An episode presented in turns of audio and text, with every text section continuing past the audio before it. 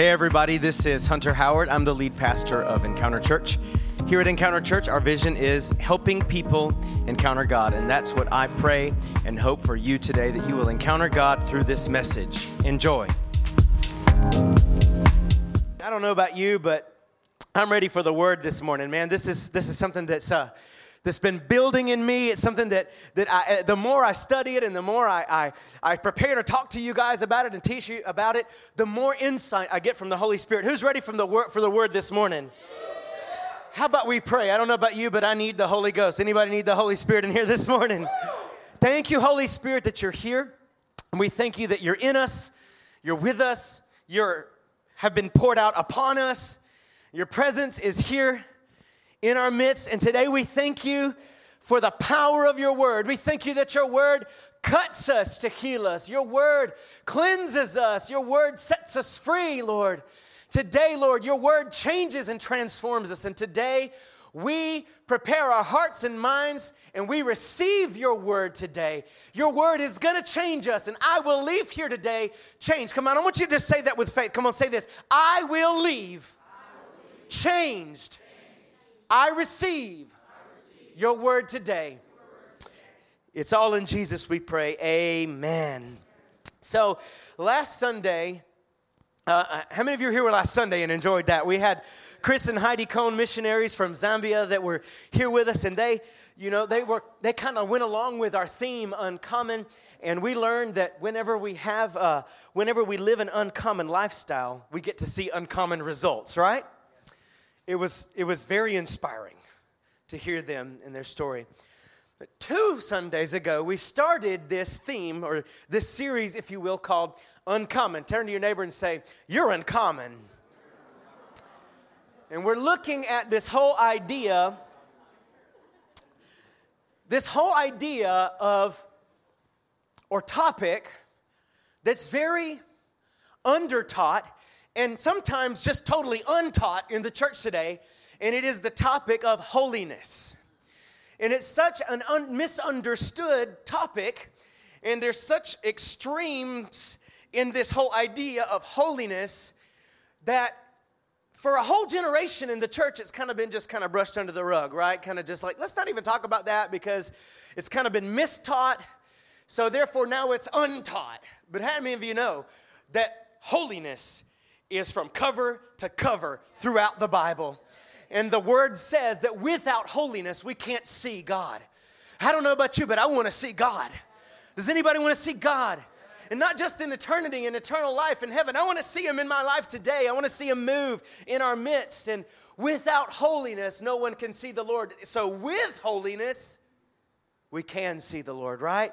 And so today we're going to pick up where we left off um, two weeks ago, talking about the topic of, of holiness. And as we talk more and more, as we progress in this more and more, the term uncommon is going to take on more and more meaning for us. Okay, so one more time, just say uncommon.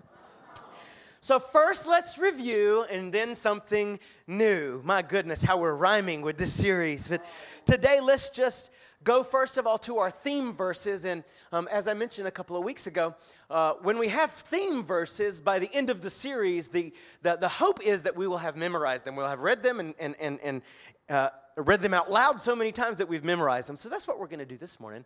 We're going to read them all together. And we're going to do something that we never do in Encounter Church. In fact, it's probably the first time we've ever done this in Encounter Church. But to read God's Word together, stand to your feet. Oh. We got to have some real church in here this morning. 2 Timothy 1 9, okay? Whenever we get to the words that are in all caps, just say it a little bit louder, all right? Ready? One, two, three. For God saved us and called us to live a holy life. He did this not because we deserved it, but because that was his plan from before the beginning of time to show us his grace through Christ Jesus. Pause. Don't sit down yet, not just yet. We learned from this verse two weeks ago, and we're going to continue to hear this again and again, that holiness is God's call for every saved person. Not just for some. The call to live a holy life is for everyone who's been saved. So if you've been saved, if you've been born again, if you belong to Jesus, you are called to live a holy life. And we also learn from this verse that holiness, along with salvation, it's not just salvation, but the call to holiness is a part of grace. It says that this was to show us His grace. So, holiness is every Christian's call, and it is a part of the grace of God for us. And now, 1 Peter 1 16. If we're ready, one, two, three. For the scriptures say, You must be holy because I'm holy. You can take your seats. Thank you. And we learned, we learned two weeks ago that holiness is first of all based on identity, right? And we learned a lot about our identity as Christians. And the, title of that message was Identity Matters, right? Identity Matters. And I really invite you and encourage you. If you weren't here two weeks ago and you didn't, uh, you weren't here for that first message in the series, it is the foundation for everything we're going to be learning. So go back and listen to it because identity matters so much. We learned that for, for the sake of those that that weren't here or haven't heard it yet, but also so that we can move on to the next topic, we've got to make sure that we've got this one clear, all right? We learned that behavior flows from identity. I behave like I behave because of who I think I am, right? Behavior flows from identity. So, therefore, holiness, before it can be applied to our behavior, it must first be understood as it pertains to our identity. I have to identify with holiness and identify myself with holiness before I can ever live a life of holiness. Amen? Are we all together? All right. So I, I had written you guys um, a poem for that first uh, for that first message, and we read it, and um, but I added another line to it and finalized it, and our team printed it out for you on a, a nice little poem card there. It's inside of your bulletin. If you haven't seen it yet, just go ahead and grab it. But I want to read you the this poem again because it really does say. Um, kind of encapsulates what we talked about two weeks ago. I do not, not because I cannot, I do not because I am not. Identity matters. I do not, not just because I can. Sorry, I do not just because I can, I do because of who I am. Identity matters. I can live holy not because I'm strong, I can live holy because I belong. Identity matters. See the result Are y'all all right? what happened? Oh, we're snapping. Oh, okay. A holy life is simply the result of me identifying myself as a child of a holy God.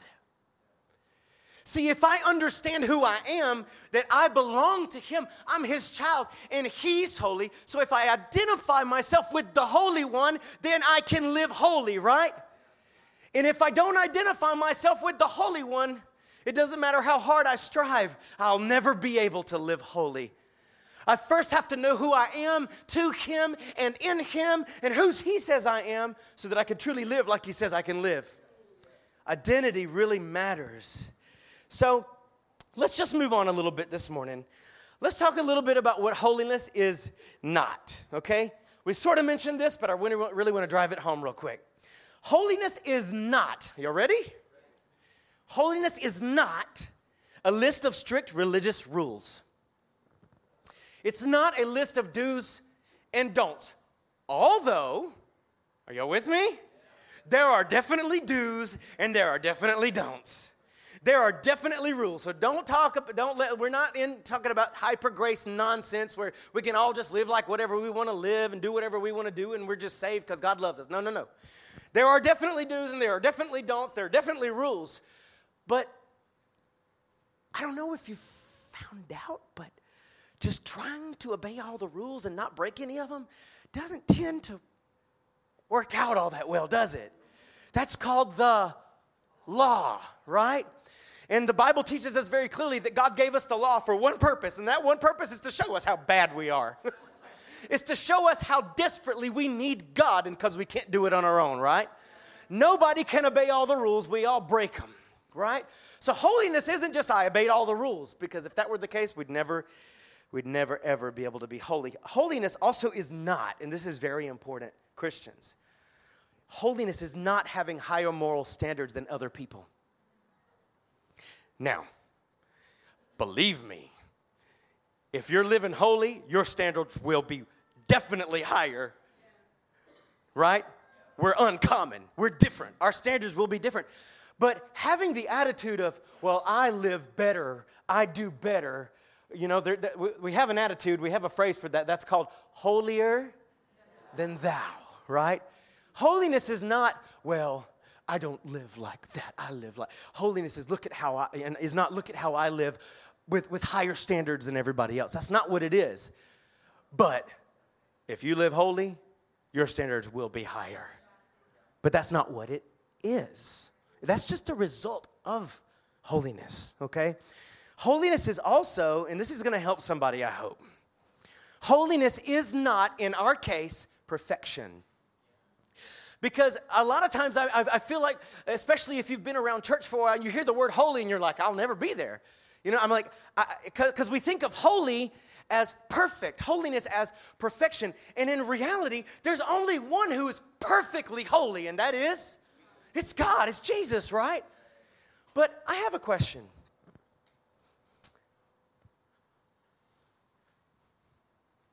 Ryan, are you a dad? Are you a perfect dad?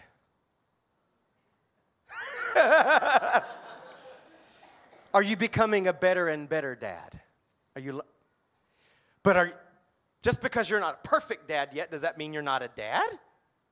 No, you're still a dad, right? See, a lot of times Christians think I'm an utter failure because I have not attained perfection yet. So, oh, I'm not holy because I mess up here and there every once in a while. Listen, Ryan's a dad because he became a dad, not because he's a perfect one yet. And listen, if you've been born again, in the eyes of God, you've been made holy. You have not yet attained perfect holiness. But the more and more you learn to know Him and love Him, the more and more you will grow in holiness like Him. Because to be holy more than anything else means to be like God. Because God is perfectly holy, right? We have another word for this that we kind of throw around a lot and we don't really sometimes understand what we're saying, but another really good word for holy is godly. It, holy means to be like Him, and in our case, to become more and more and more like the Holy One. You guys all right? So, to move on to our next topic, today. If you've already opened up your bulletin, you may have gone, Whoa. if you haven't opened up your bulletin, I think I may have already gone over a few of the, the blanks. But the title of today's message is Circumcision, Blood, and Oil. Everybody say CBO. Let's just call it CBO. All right. And I just want to say from the get go, this message, this teaching here might take me two weeks, okay? So, what I'm gonna do is I'm gonna get as far as I can. I'm gonna try to finish. But if at 12:15 I still see, whoa, I got a lot more to go, I'm gonna find a pause point and then we'll come back to it. Is that a deal? All right? All right. So, I'm gonna try to get through as much as I can today. And what I don't get to, when I preach next time, we'll come back and finish it. All right? Come on now, let's, let's all be really mature this morning. Let's just say the word circumcision. I only heard one giggle. All right, that's good. We're very, very mature. Before we look into this, um, we have to understand something. Much of the Old Testament, which is, is the Old Covenant, the, the old way God uh, related to people, much of what you read in the Old Testament is symbolic foreshadowing of what was going to become the perfect new covenant, okay? So the old covenant is imperfect, right? The old covenant couldn't get us where God was bringing us, and He did that on purpose. He did it to show us how we would need Him to save us, right? So just remember as you read the Old I don't know about you, but sometimes I read the Old Testament and I'm like, oh my Lord, what were you thinking, God? Like, are you serious? And one of those things is the covenant, the pact of circumcision. You read it and you go, Really, Lord? Couldn't you have thought of something else? Maybe a mark on the forehead or on the head or the big toe. I don't know, but really? What? Why that, Lord? Okay, am I the only one who has ever asked yourself that? I also asked myself, how did they know? Did they have like a random guy standing at the door checking? It's like, all right, entrance to the tabernacle to, to worship. All right, you're good. You're good. You're good. Hey, nope.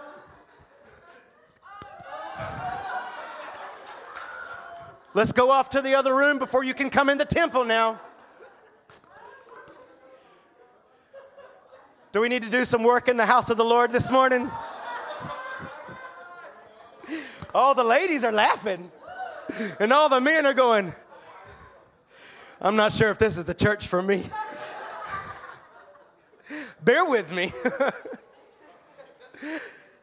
See, the, the Old Testament is uh, uh, so much, uh, even though, yes, it was very real and literal, a lot of it also was to show us what the new covenant would be like. It's just, it was symbolic of what Jesus would come and accomplish perfectly, okay? And so as we look into it um, today, there are three Old Testament symbols, and they're not, this is not exhaustive and this isn't all of them, but three Old Testament symbols, very important, that clearly reveal what in the new covenant, in, in the New Testament, what holiness looks like, okay? Or what holiness is, or what brings about holiness. And they are circumcision, blood, and oil, all right? You guys ready to go with circumcision first? Should we just get that one out of the way? Genesis chapter 17. Then God said to Abraham, Your responsibility is to obey the terms of the covenant. You and all your descendants have this continual responsibility. This is the covenant that you and your descendants must keep. Each male among you must be circumcised. It wasn't optional, okay? You must cut off the flesh of your foreskin as a sign of the covenant between me and you. I love that it, God didn't say between you and me, He said between me and you. I'm the, God is the one who initiated this whole relationship thing, right? He, he, the, the, the, the covenant relationship with God didn't start with us, it started with Him, right? This covenant is between me and you. From generation to generation, every male child must be circumcised. On the eighth day after his birth, this applies not only to the members of your family, but also to the servants born in your household and the foreign born servants whom you have purchased. Everybody, everybody, everybody, if you want to be in the club, in the God assembly, all must be circumcised. Your bodies will bear the mark of my everlasting covenant. Any male who fails to be circumcised will be cut off from the community for breaking the covenant. So, believe it or not, this shows us what holiness looks like. I see some question marks. It's strange, maybe to us, but extremely powerful. You ready? You sure? Where's my knife? It was a permanent alteration that made Israel look different than anybody else. See, when God did this, he didn't mark them in a way that would grow back. If I cut your hand or your finger, there's a lot of ways you can cut yourself and it grows back and it's like never, you've never known anything happen, right? But this was a way that God marked his special people as very uncommon, okay? It was a permanent mark in their body. It was a permanent alteration to their physical being that would never grow back, and it made them different than everybody else. Come on, say uncommon. uncommon. See, I don't know about you, but something has happened in my life that makes me look different. And I've never gone back to the one I, the person I used to be. And that is the cross of Jesus Christ. The cross. When we come to the cross and we repent of our sins and we turn away from the world and we turn our hearts to God, God marks our heart. He alters our heart in a permanent way and it never goes back to what it was. See, circumcision represented the work that the cross would do in our life. Old Testament circumcision represents the work of the cross in my life and in your life. The cross produces a permanent alteration of our life, and it should never go back to the way it was before. Come on, say repentance. See, what does repentance say? A lot of times repentance is misunderstood. But let me tell you one thing repentance says repentance says, I'll never go back there ever again. Oh, some of y'all need to get that today. Because a lot of times we think repentance is just, I feel bad for what I did. Lord, help me. I don't want to be like that. It's not repentance, that's guilt. Okay? Repentance says, no more. I'm going this way now, and I'll never go back that way. It is a change of direction. But listen, repentance isn't a momentary change of direction. Oh, let me, t- you know what Jesus said about that? What did he say about that? The world.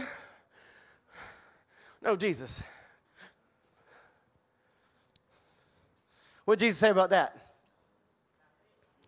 You're not going to see the kingdom that way. it's not the way it works. True repentance says, That's who I used to be. This is who I am now. Identity matters. I, will, I may mess up, I may trip along the way, but I will never, ever go back there ever again. That is the old life, and it's dead, and it's buried, and it's gone, and I am a new creation in Christ Jesus. My heart has been permanently marked and altered, and it'll never go back. Uh oh. Okay, let me read you another scripture. You know, it's called, we call this being born again, right? And Jesus told Nicodemus, if you want to see the kingdom, you must be born again. Like, you can't just go on living this same life and just try to make this same life a better life. That's not the way it works. That's not Christianity. That's called religion, right? Being born again says, I left that life totally behind and I have a totally new life. The new birth. Look, look at Romans uh, 2 28 and 29. For you are not a true Jew just because you were born of Jewish parents or because you have gone through the ceremony of circumcision. No, a true Jew is one whose heart is right with God. And true circumcision is not merely obeying the letter of the law. Come on, somebody. It's not, that is not holiness, right? That is, that is not. Rather, it is a change of heart produced by the Spirit. And a person with a changed heart seeks praise from God and not from people. See, physical circumcision was a permanent physical change and again, and this, this is still practiced nowadays, so let's just bring it. Physical circumcision is a permanent physical change that makes someone look like that makes someone look different than those that aren't circumcised. All right? Are we all good? It's okay to talk like this, right? someone who's been circumcised and someone who's not been circumcised, it looks different. Are you, are y'all okay? Some of you are looking like, are you really going to say that? Bear with me. Do you look different? Does your life, does my lifestyle look like everybody else? Or have I been marked and altered and cut and modified in such a way by the cross of Jesus Christ that people would look at me and go, He's different. He's not like all of us. He's not like every. She, wow, she talks different.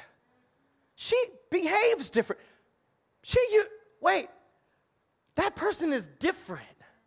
Let me tell you, physically, circumcision is noticeable. It's not like something that, I mean, again, it's private, but you know what I'm saying? It's not like, it's not questionable, circumcised or uncircumcised. It's, it's a noticeable change, okay?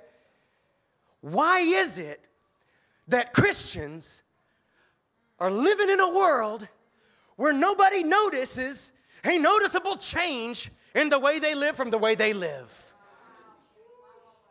I don't know about you, but I want to make sure my heart is circumcised.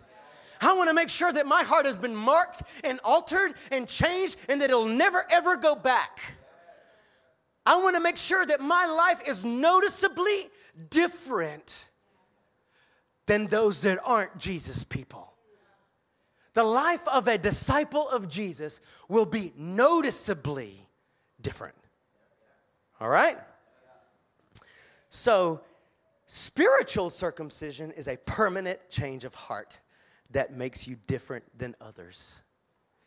And listen, if your heart has changed, it will be noticeable. There's no such thing as, yeah, I'm a Christian, Jesus is in my heart, but I know you can't really see it in my life. If you have experienced a change of heart, what's in your heart will come out.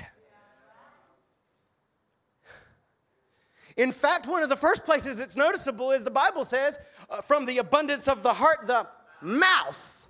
So if you have had a change in your heart, the way you talk is going to change. And I don't have time to go into a lot of the scriptures, but the way you see things will change, the way the things you feel will change, the way you hear things will change, your attitudes will change, your behaviors, your relations, everything will change. If your heart has changed, your life will change. Are we all in agreement on that? There's no such thing as Jesus changed my heart, but I know you can't really notice it in my life. I'm working hard to obey the rules and failing, right? No, no, no, no. Heart change produces automatically behavior change. It just does. Why? Holiness is the result of a circumcised heart. Now, let me describe that, okay? Holiness comes from a un- an uncovered, open, broken heart. We're still on circumcision, okay? Uncovered, open, broken. Not broken like sad, but broken like I need God. You can't, I can't live a life of holiness unless my heart is absolutely, totally open, broken, vulnerable, uncovered. I don't have anything covering my heart up before God. I'm just open and needy before Him. See, only then can we begin to even tap into the life of holiness. It's, let, let, let, let me describe it a little bit more. Holiness is the result of a heart of stone that changed to a heart of flesh. A heart that was hard that's now soft. A heart that was closed that's now open. That is the doorway into the life of holiness. It starts with the heart, it starts literally with being marked, being cut, being open, being exposed by the cross of Jesus Christ. You must be born again. If you have not been born again, I, I, I didn't say you must come to church. I didn't say you must go to e group. I didn't say you must come to prayer meetings. I didn't say you must obey the rules. I didn't say you must know the praise songs. I didn't say you must listen to the new Kanye album. Glad you're still here. All right. I didn't say you must know how to use Christianese. You must be born again. Must be. There must be a supernatural alteration of yourself on the inside. Your heart must go from hard to soft, closed to open, stone to flesh. And only, only the cross of Jesus can do that. You with me? Are we good? Who's ready to go to blood and oil? Are we all good with circumcision? Let's go to blood and oil. And as I read this, remember Old Testament symbols, New Testament realities, right? As we read this, when you read in the Old Testament about leprosy and cleansing from leprosy, leprosy represents sin, the consequences of sin, okay? And whenever you read this term unclean or ceremonially unclean, it literally means that someone was unacceptable for worship. Like they were unacceptable to come to the, they could not come and bring their offering because they were unclean. They were cut off from God, right? Because of sin. So leprosy, sin. Unclean means unacceptable for worship, cut off from God. Are you ready? Leviticus 14. Let's read. I'm going to read the, uh, the Amplified today uh, for this one, if that's okay. So if you'd like to follow along on the screen, because we're reading from the Amplified. Then the Lord spoke to Moses, saying, This shall be the law of the leper on the day of his ceremonial cleansing. He shall be brought to the priest at a meeting place outside the camp. The priest shall go out to the camp to meet him.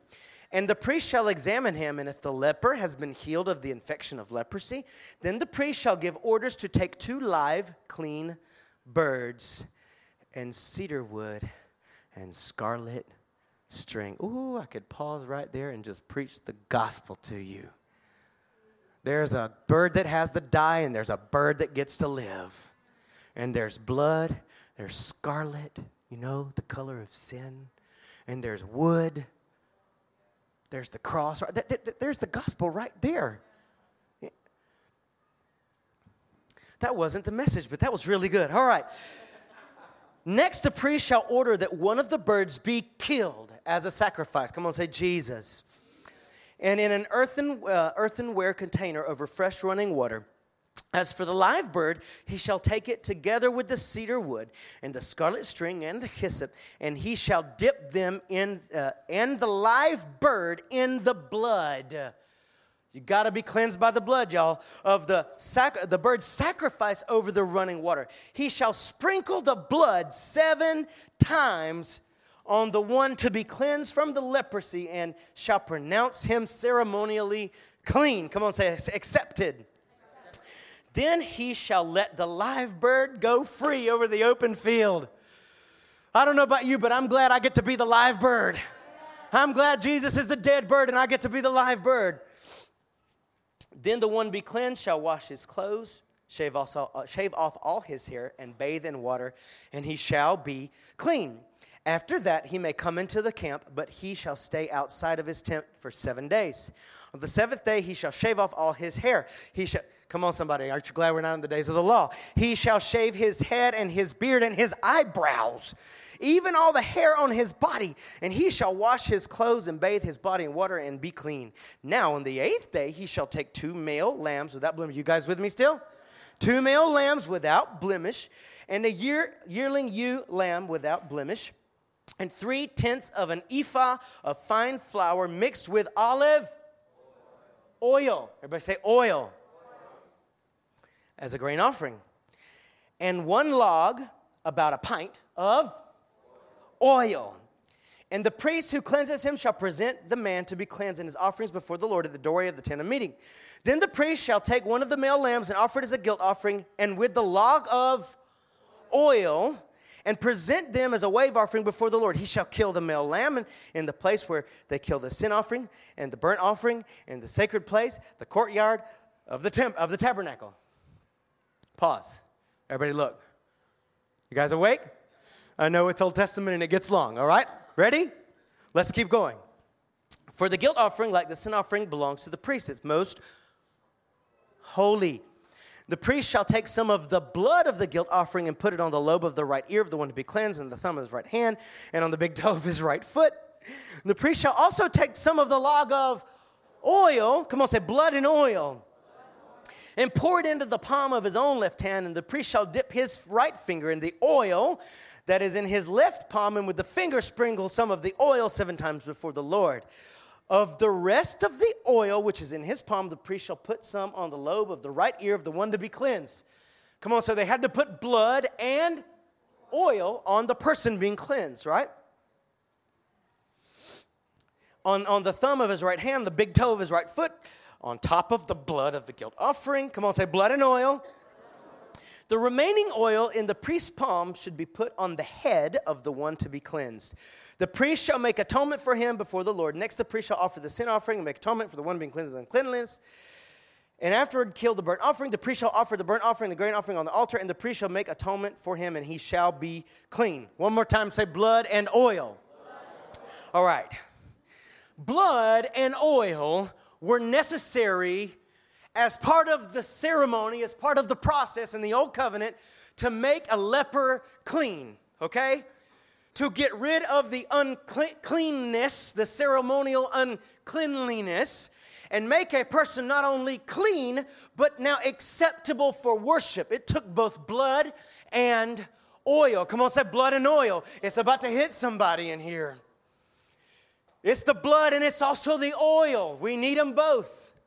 We need a circumcised heart. We need a permanent alteration of our heart. We need our heart to be marked and changed by the cross of Jesus. But we also need the blood of Jesus to wash us clean from all that made us unacceptable and unclean before Almighty God. Oh. The blood, this is in your bulletin, the blood, New Testament now the death and the sacrifice, or the blood of Jesus, suffered the penalty and the consequences of sin and erased the guilt, the uncleanliness. We're no longer cut off from God.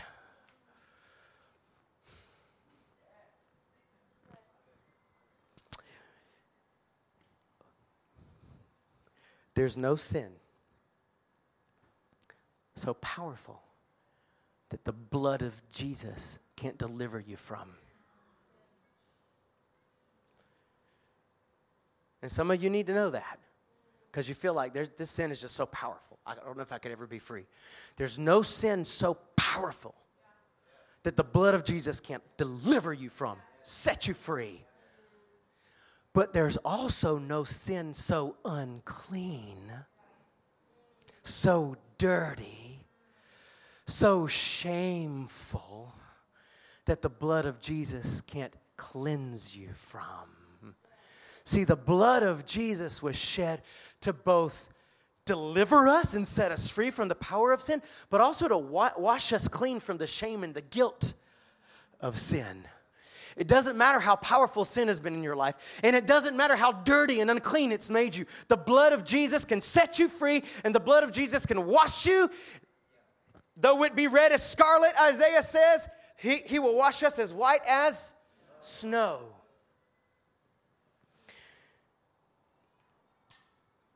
If you're not sure, let's look at 1 Corinthians chapter 18. I'm sorry, chapter 1, verse 18. The message of the cross, which, what is the message of the cross? The blood of Jesus, right? The message of the cross is the blood of Jesus. That's where his blood Okay, so the message of the cross, or the message of the blood of Jesus, is foolish to those who are headed for destruction. But we who are being saved know it's the very power of God. Let's jump to verse 30. God has united you. Point somebody and say, You. God has united you with Christ Jesus for our benefit. God made him to be wisdom itself. God made us right with God. He, who? Who's he? Jesus. Jesus made us pure and holy. And he freed us from sin. The message of the cross is the blood of Jesus. And we're made clean by his blood, okay?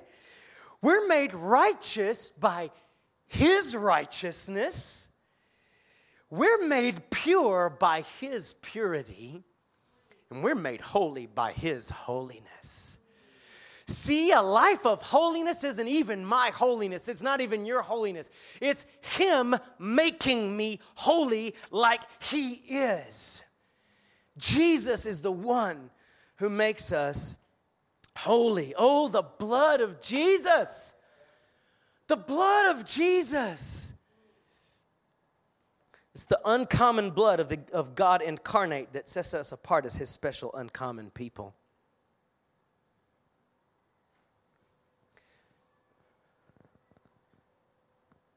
Never doubt the power of the blood of Jesus. The blood of Jesus not only makes us free, the blood of Jesus makes us acceptable.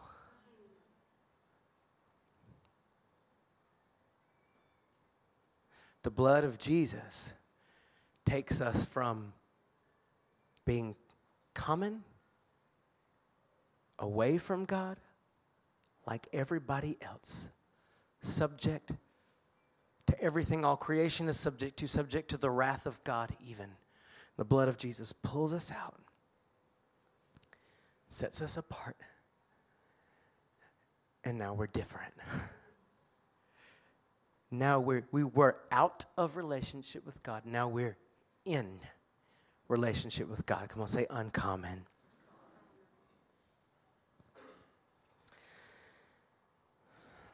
It also takes the oil.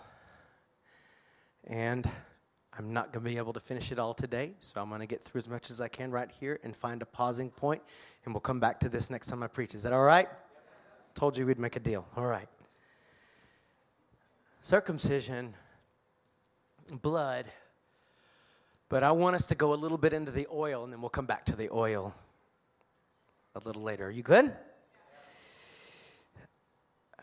I'm just going to say it like this The anointing of the Holy Spirit makes us holy and acceptable. The anointing of the Holy Spirit sets us apart for true worship because Jesus said, worship will no longer be whether you do it here or there or what you say or no, no. True worship is in spirit and truth.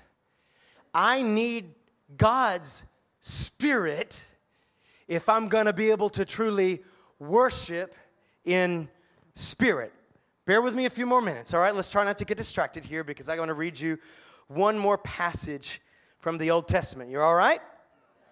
If we look back at Leviticus 14, we're not going to, but they didn't have to just be smeared or whatever with the blood. They also had to be smeared with the with the oil in order to be considered totally clean and acceptable to go back into worship or into relationship with God. Look at Exodus 40. The Lord then said, uh, the Lord, then the Lord said to Moses, set up uh, the tabernacle on the first day of the new year, place the ark of the covenant inside, and install the inner curtain to enclose the ark within the most holy place. Then bring in the table and arrange the utensils on it, and bring in the lampstand and set up the lamps.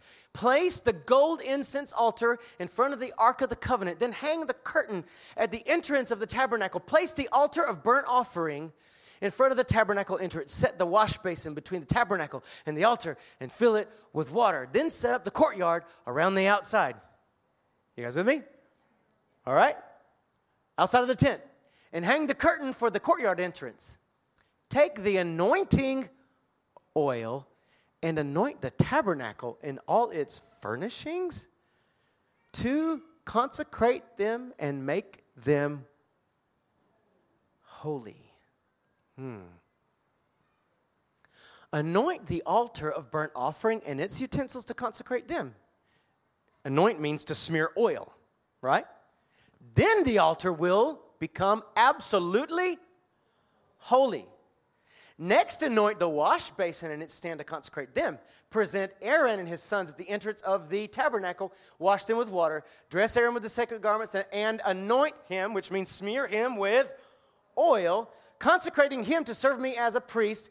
Then present his sons and dress them in their tunics, anoint them as you did their father, so they may also serve as priests with their anointing Come on, say anointing. anointing. Aaron's descendants are set apart for the priesthood forever from generation to generation. It's the anointing also that makes us holy. What do I mean? The anointing made ordinary, common, natural, okay, in this case, they were animal skins, gold, silver, bronze, planks, cloth, and people. All right? Ordinary things that I'm having a hard time getting out what I, I see on the inside. But listen, they weren't uncommon, they were common. Are you with me? They weren't just uncommon because they were uncommon. They were common, but when they got smeared with the oil, they became uncommon. The anointing, in other words, the Holy Spirit in our life, takes us uncommon and uh, uh, takes us common, commoners, unholy people and makes us holy. It's supernatural. It, it's not do this and this and this and this and you attain holiness. No. He said, cleanse them with the blood and then smear them with the oil and they become holy.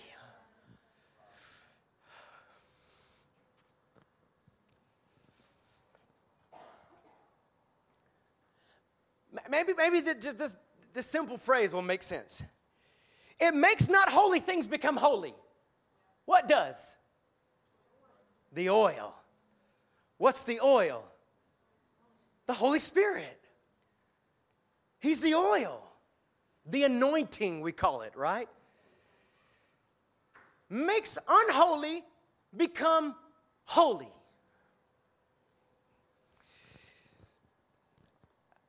That makes me really happy. Because I don't know about you, but I wasn't holy and now I am.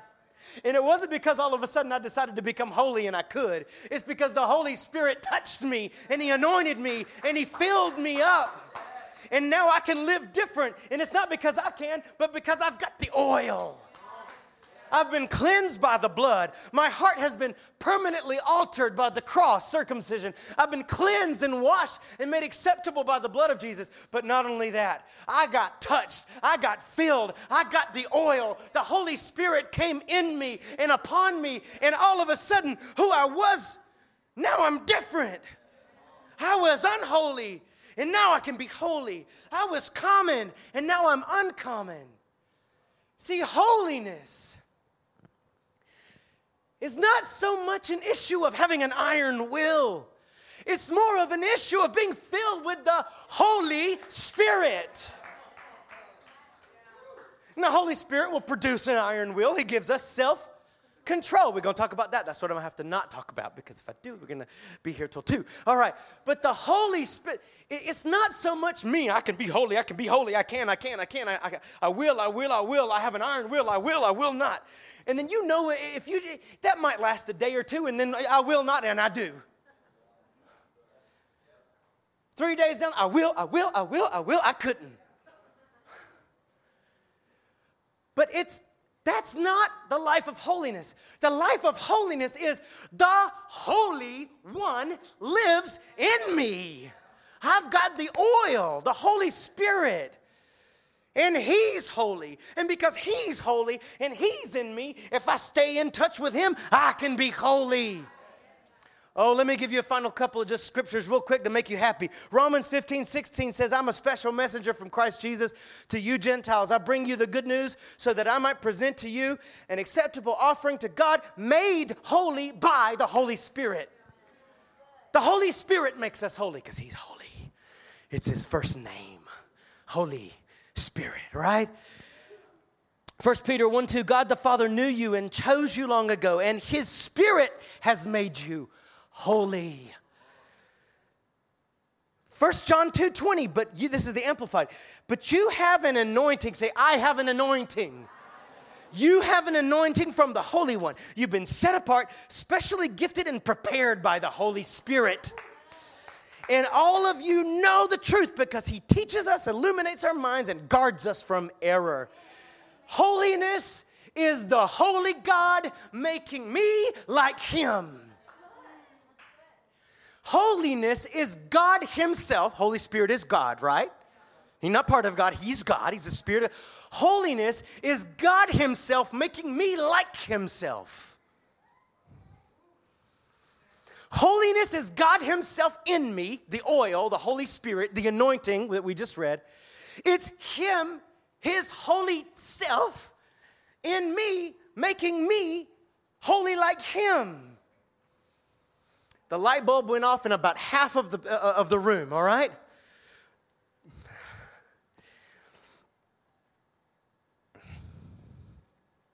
But I must be what He's making me.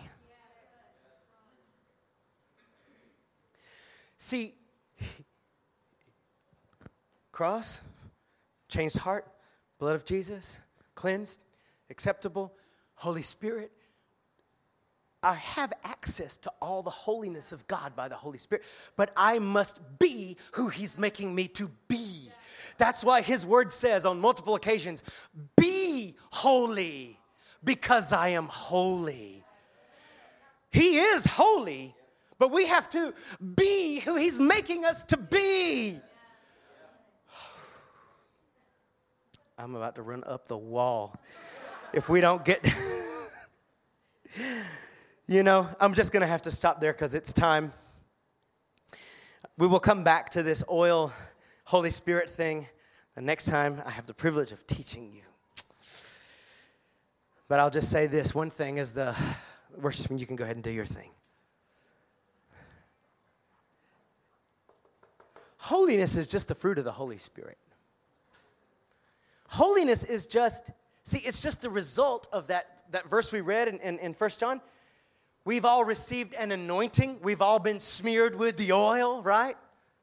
We've all been smeared with the we all have been given the Holy Spirit. If you've been born again, you've been given the Holy Spirit. And then it says that anointing teaches us. That anointing shows us the truth. Guards us from error, right? It's today some of you really need to grab a hold of this. Holiness. Living this life of holiness is not accomplishable by your striving, but it is the result of you living filled and filled and filled and filled with the Holy Spirit. If I'm filled with the Holy Spirit today, today I'm gonna live holy.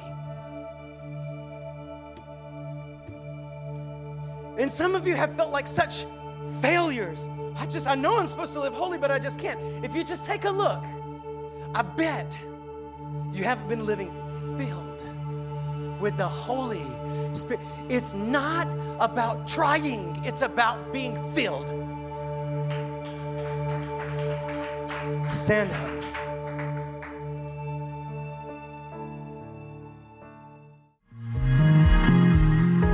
Thank you so much for tuning in today. I really believe God spoke to you through His Word today and is moving in your life. If you'd like more information about Encounter Church or you'd like to give your tithes and offerings, you can visit our website at encounterchurchatlanta.org. I'd also like to invite you to share this message on social media. Thanks again.